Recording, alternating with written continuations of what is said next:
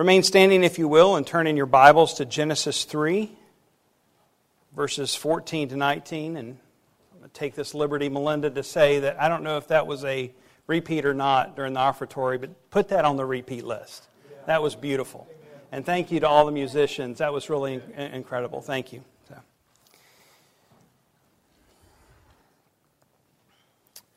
Genesis 3:14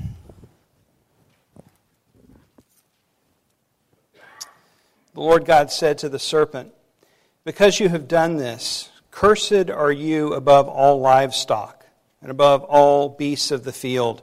On your belly you shall go, and dust you shall eat all the days of your life. I will put enmity between you and the woman, and between your offspring and her offspring. He shall bruise your head, and you shall bruise his heel. To the woman he said, I will surely multiply your pain in childbearing. In pain you shall bring forth children. Your desire, desire shall be for your husband, and he shall rule over you. And to Adam he said, Because you have listened to the voice of your wife, and have eaten of the tree of which I commanded you, you shall not eat of it. Cursed is the ground because of you. In pain you shall eat of it all the days of your life. Thorns and thistles it shall bring forth for you, and you shall eat the plants of the field. By the sweat of your face you shall eat bread till you return to the ground, for out of it you were taken, for you are dust, and to dust you shall return. Let's pray together. Father, we do pray as we come to your word now that you would instruct our hearts and that by your Spirit you would illumine our, us, our hearts, our minds to see and understand and gain further clarity what your will is for our lives. Give us the attention that we need, Lord, that we would not be distracted by unnecessary things. And empower me to preach according to your will, I pray. In Jesus' name, amen. Please be seated. We continue to work our way through the book of Genesis. For those who may be visiting today, we're, that's what we're doing. That's why we're at this text. Otherwise, you may wonder why did he pick this text? Uh, this is, doesn't sound, well, it's not very happy. You know, it's kind of, uh, well, it's full of judgment, curses. And then you might notice in the bulletin that the title of the sermon is Grace in the Garden. What in the world was he thinking when he picked that title? Well, hopefully you saw some of the grace in Genesis 3:15, and we talk about that uh, quite a bit uh, in our circles. This first announcement of the gospel, uh, but there's more to the story than just that, more grace than is found just in verse 15. In fact, grace has been there all along, hasn't it? Since the first verse of Genesis, we have seen how God has graciously worked according to his love and giving us unmerited favor. We only have to see it. Yeah, the creation has been changed forever, it's been altered because of the fall. There's now going to be pain, both physically and emotionally. There's now going to be suffering. Work is going to be hard. Even surviving, eating, God said, would be by the sweat of our brow. And ultimately, where will we all end up? In the dust. We're all going to die. But it is through these things that we also see deliverance. It's through death that we enter into resurrected life. Um, very few have gotten exception to that. We all go through the door of death into the resurrection for those who trust Christ. Eating through toil will one day be replaced with feasting that is not through toil at the wedding feast of the Lamb. Now, eating something that we all can identify with because it's all necessary to life, but there are some of us more than others that may enjoy eating uh, eating is certainly easier now that we don't live in an agrarian type of world. We still understand that we work according to the sweat of our brow. Nobody just puts everything in front of us. There's labor that goes into it, even if it's to pay someone else to put it in front of us. Work that faces resistance now will be changed in the new heavens and the new earth, something that I find uh, uh difficult to understand what that's going to look like that work was established before the curse. Work is not a result of the fall. Work was something that God gave Adam and Eve to do, and so work will be present in the new heavens and the earth, but it will be fulfilling and joyful in ways that we can't understand. And although there is still pain in childbirth, it was through childbirth that the Savior would come. Emmanuel, God with us, to save us from our sin.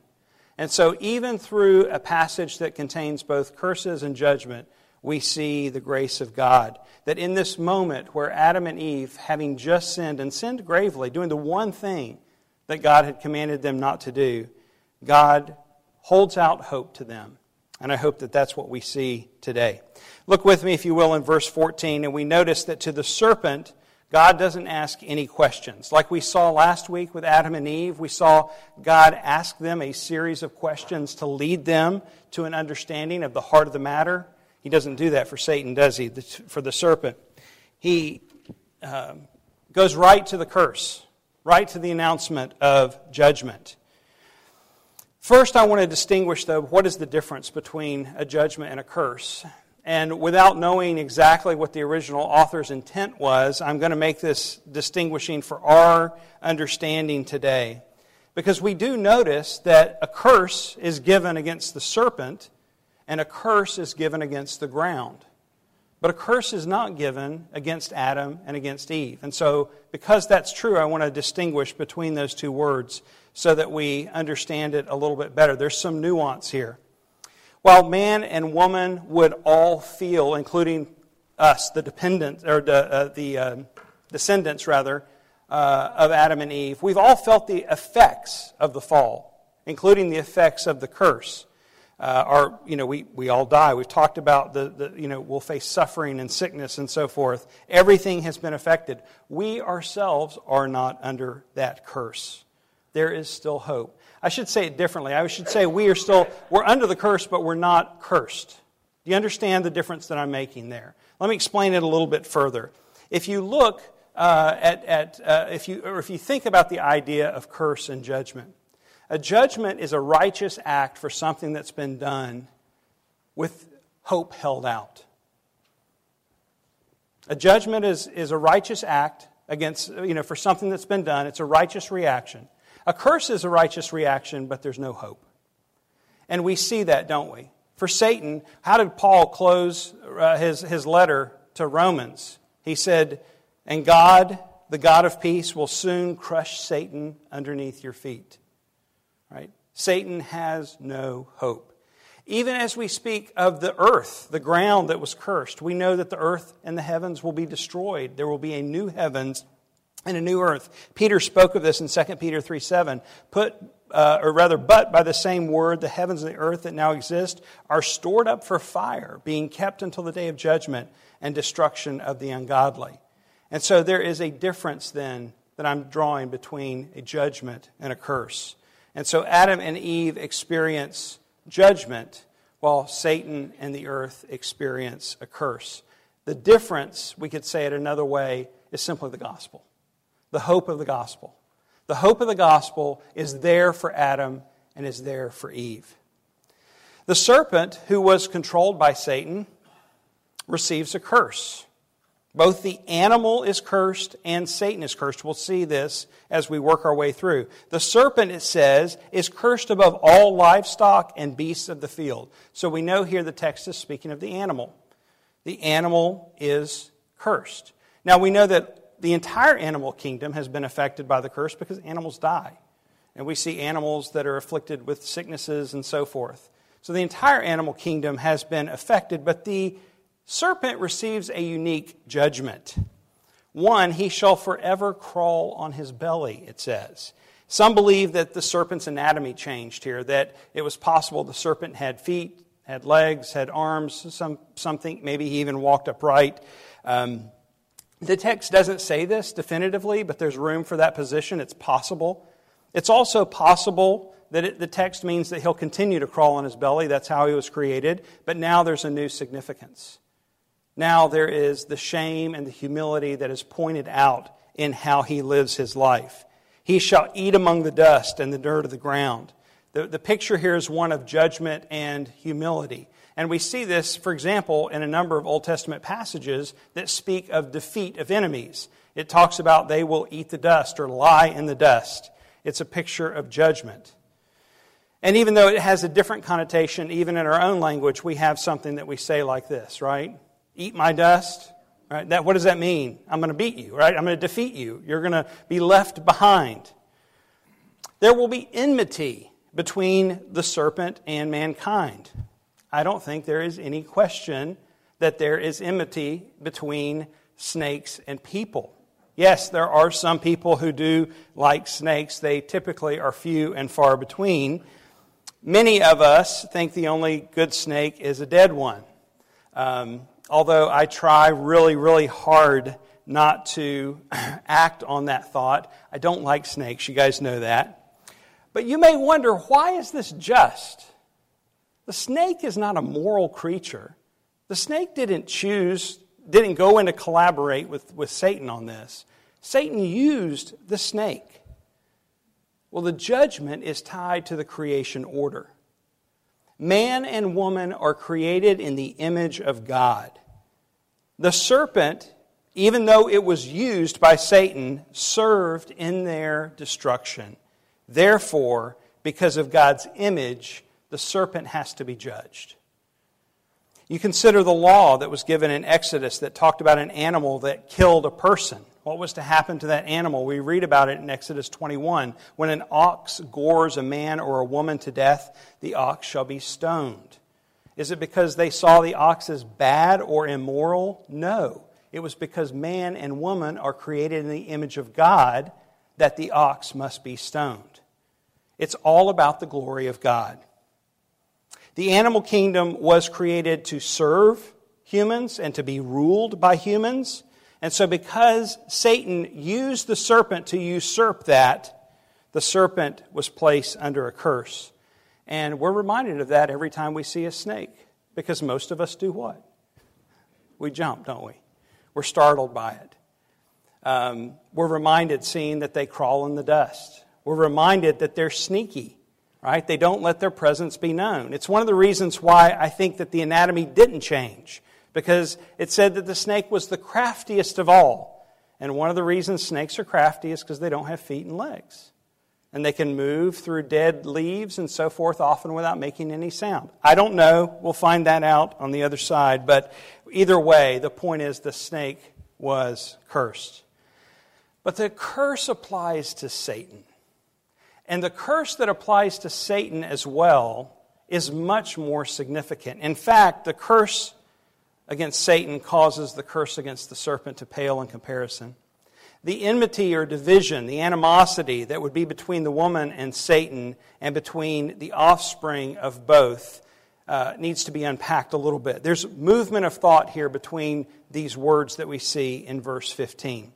First, we're talking about two individuals the enmity that exists between them. And then we talk about their descendants. So we're talking about a lot of people, we're talking plural. There's a movement of thought that's expanding. Now we understand who the descendants of the woman are, who those descendants are. It's us, right? But who are the descendants of Satan? Well, here we get. Uh, okay, first, you understand this passage is prophecy, right? We don't often think of this as prophecy, but it is. Who's the prophet? God. It's one of the unique passages in Scripture where God is actually the prophet, where he is, rather than using an intermediary, he is announcing what is happening. And so, what happens a lot of times in prophecy is there's a literal, upfront, immediate meaning of that prophecy, but then there's often something further off. And the thing that's further off is often deeper, more significant, and is spiritual. And that's what we see happening here. The descendants of Satan are explained to us in Jesus' own words in John 8 44, where he said, You are of your father, the devil, and you will do, your will is to do your father's desires. He was a murderer from the beginning, and he does not stand in the truth because there's no truth in him. When he lies, he speaks out of his own character, for he is a liar and the father of lies. The descendants of the serpent, of Satan, are those who do not believe and obey the Word of God. In other words, there is more to this curse than being afraid of snakes. I would say there's much more to this curse than being afraid of snakes. The, the fear of snakes is the least of our concerns. The much greater concern is do we trust Christ? So, here in verse 15, the stage of redemptive history is being set. There are those who hear and trust and obey, and there are those who reject God's, reject God's words and disobey, following the lies of Satan. But there's even more to verse 15. The movement of thought then goes from singular, woman and, and snake, woman and serpent, woman and Satan, to descendants, plural, a lot of people, including all of us, and then back to the singular, one descendant. He, he shall crush your head, and you shall strike his heel, is in the singular. We're talking about one person. Again, God's speaking prophetically, and he, he is saying here that there is a descendant of Eve who would come and destroy the serpent, who would destroy Satan. What we call the proto euangelion, or the first announcement of the gospel. This is a beautiful thing because right here in the very beginning, in a moment of great sin and shame, God is announcing the good news of Jesus. It's here in verse 15 of chapter 3 of Genesis that the stage is set so that the rest of Scripture is the unfolding of the fulfillment of this promise right here. That there is one who would come who would crush the head of the serpent. It is the first whisper of hope that God would save his people from their sins, that they would not be judged forever, but a Savior would come and crush Satan in defeat. You might not be surprised to know that Genesis 3:15 is probably my favorite verse in Genesis. And this is why. Because it sets for us what the Bible is all about. Does the Bible have wisdom for our lives? Absolutely. Does the Bible have incredible stories? Sure. Does the Bible give us instruction for how we're to live? Yes. But the Bible is not primarily any of those things. The Bible is primarily the unfolding story of redemption accomplished in Jesus Christ. Everything in the Bible points to Jesus. And it's the reason that every sermon I ever preach comes back to Jesus, even when we're in Genesis. This is the point of Scripture, the unfolding of this verse right here. Salvation is coming. The grace of God is going to break through. No matter how badly they had sinned in disobeying only one commandment that He had given them not to do, yes, it was going to require suffering. Suffering, great suffering. Satan would crush or strike the heel of Jesus. What is that speaking of? Jesus would suffer and die. And Satan, being a deceiver, deceives himself. A lot of times when we think of deception, we think of deceiving other people, but unfortunately, when we are deceptive, the worst deception is often the deception against ourselves. We become delusional, and Satan is the worst at this. He was so delusional that he thought the cross was a victory for him. But the promised one, born of a woman through childbirth, would suffer and die and rise again, conquering sin and death, crushing the head of the serpent. So, right from the beginning, we could even say before the beginning, the gracious plan of God to redeem a people for himself is in place. It's not the result of any of our good works. God doesn't look down through the quarter of time and see that, that we're going to be good and make it. No, it's all grace. It's all based on his lavish love for us that he shows us in Christ. So, from the curse upon Satan, then, the judgments now come upon the man and the woman.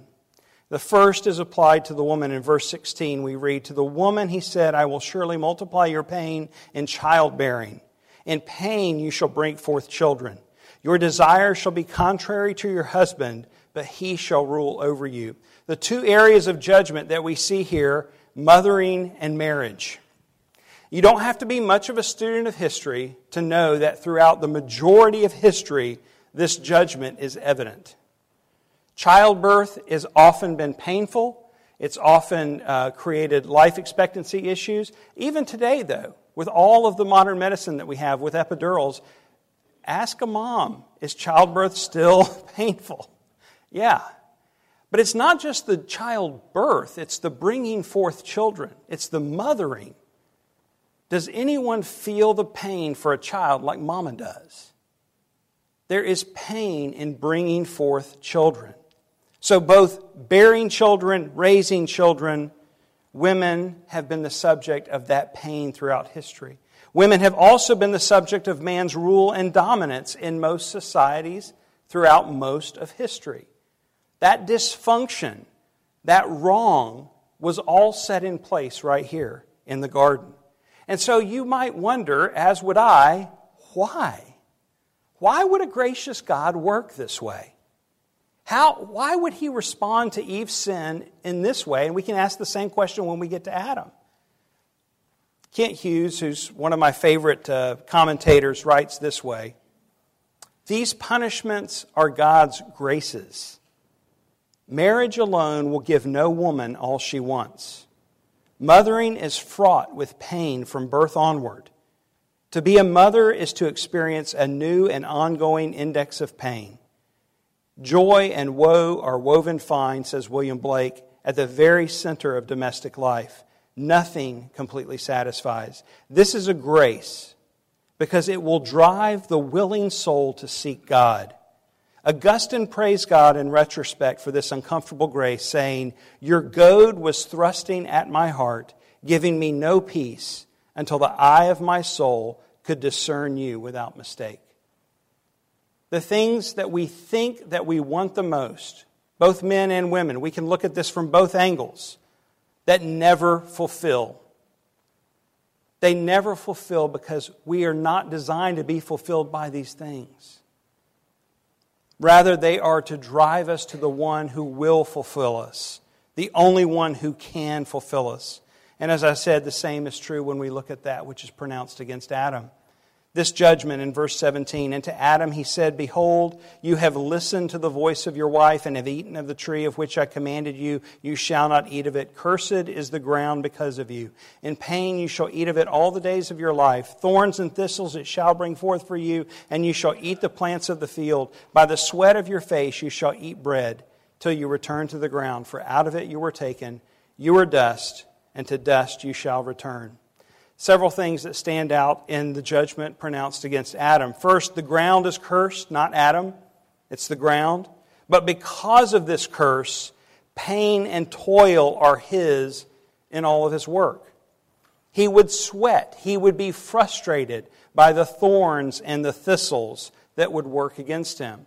And while this is true literally in an agrarian sense, which most of the world has known throughout most of history, even today, for those of us who don't even garden, we still know the strains and frustrations of living and working in a broken world and the frustrations of things that work against us. Eating is clearly a theme of this pronounced judgment. He uses the word for eat five times in these three verses. Did you notice that stand, standing out? This is tied, of course, to the whole sin. Their sin was eating of the tree of the knowledge of, the fruit, uh, the knowledge of good and evil, wasn't it? So there, there's this theme of, of, of the, the, even our sustenance, our survival, will feel the pain of this judgment. Childbearing applies uniquely to women, but the rest of the judgments, though, really can look, affect both of us. Mean, women equally know the frustration of work as men. Men equally know the frustration of rearing children as women. Although all of these could be arguable because we all know exceptions to this, but I'm speaking in general senses. Marriage, divisiveness, men and women know this. And all men and women equally will return to the ground in death. The judgment is against the entire created order. Because of what Adam and Eve did, the whole world is shattered. Relationships vertically with God and horizontally with each other, and even our very work. Our bodies will not even work the way that they're supposed to. And aren't we reminded of this with each birthday that we celebrate? The problem is, we don't need self help and we don't need to try harder. We need a Savior. That's the whole point of this. And that is true for every person in every stage of history, in every culture throughout the world. Our problem is found right here in the fall. And we don't need therapy, although therapy can be helpful. We don't need motivation, although sometimes we do need to be motivated. All of those things will be left wanting. We need a new heart. We need a Savior. We need the one who came who would crush the head of the serpent. And that's where our hope is found in the grace of the garden. The grace announced of the one who would come as promised and defeat both the judgments and the curses, bringing life and freedom to all who trust in him. So, because of the one born of a woman in the pains of childbirth, we can rest in the word of Revelation 21 4. He will wipe away every tear from their eyes, and death will be no more. Neither shall there be mourning, nor crying, nor pain anymore, for the former things have passed away. Do you get that, that, that verse at the, almost the end of the Bible, how, how easily that overlays the problems that we see right here in Genesis 3:15? Everything that was broken is fixed in what Christ has done. Because of the one who would be to us a groom, laying his life down for the church, his bride, overcoming all human relational hostility. We can be encouraged by Ephesians 2:14 for he himself is our peace, who has made us both one and has broken down in his flesh the dividing wall of hostility. And because Jesus died for your sins and my sin, we can look forward to the day when we will eat without sweat or toil. Blessed are those who are invited to the marriage supper of the Lamb. You see, even in God's judging, even in God's cursing the ground and Satan, there is hope for those of us who are His. We have hope. He is working, He is near, He is good. He does all things well. So even when life doesn't make sense and things don't add up, when you have more questions than you have answers, don't think that you can fix it yourself, standing in your own strength. Don't run after the world's advice and their false promise of hope. It's fool's gold. And don't wallow in despair, thinking that there is no hope for you. There is a Savior who has come who has died, and who lives, so that our lives are redeemed for all who hope and trust in Jesus Christ. Let's pray. Father, may we today hope in Jesus alone as we realize the weight of sin and the result of the fall. Lord, we, we feel it every day. We feel it in our bones when we get out of bed. We see it in our relationships, in our homes, in our workplaces, in our neighborhoods, in our schools. We know the frustration and the sweat of the brow of trying to work and eke out a living and how everything seems to work against us. Lord, may we not hope in any of these temporal pleasures. May we not look for satisfaction in any of these temporal things but may we look only to Jesus, who died on the cross to heal our hearts, our sin broken hearts, to forgive us of our sins, and to cleanse us from all unrighteousness. May our hope be in Christ alone. And may, as we strive to live lives pleasing unto you, may we rest in the power that is within us, that Spirit that you've given to us, your Holy Spirit indwelling and empowering us to live lives that are pleasing to you. Would you do that work in us, we pray. In Jesus' name.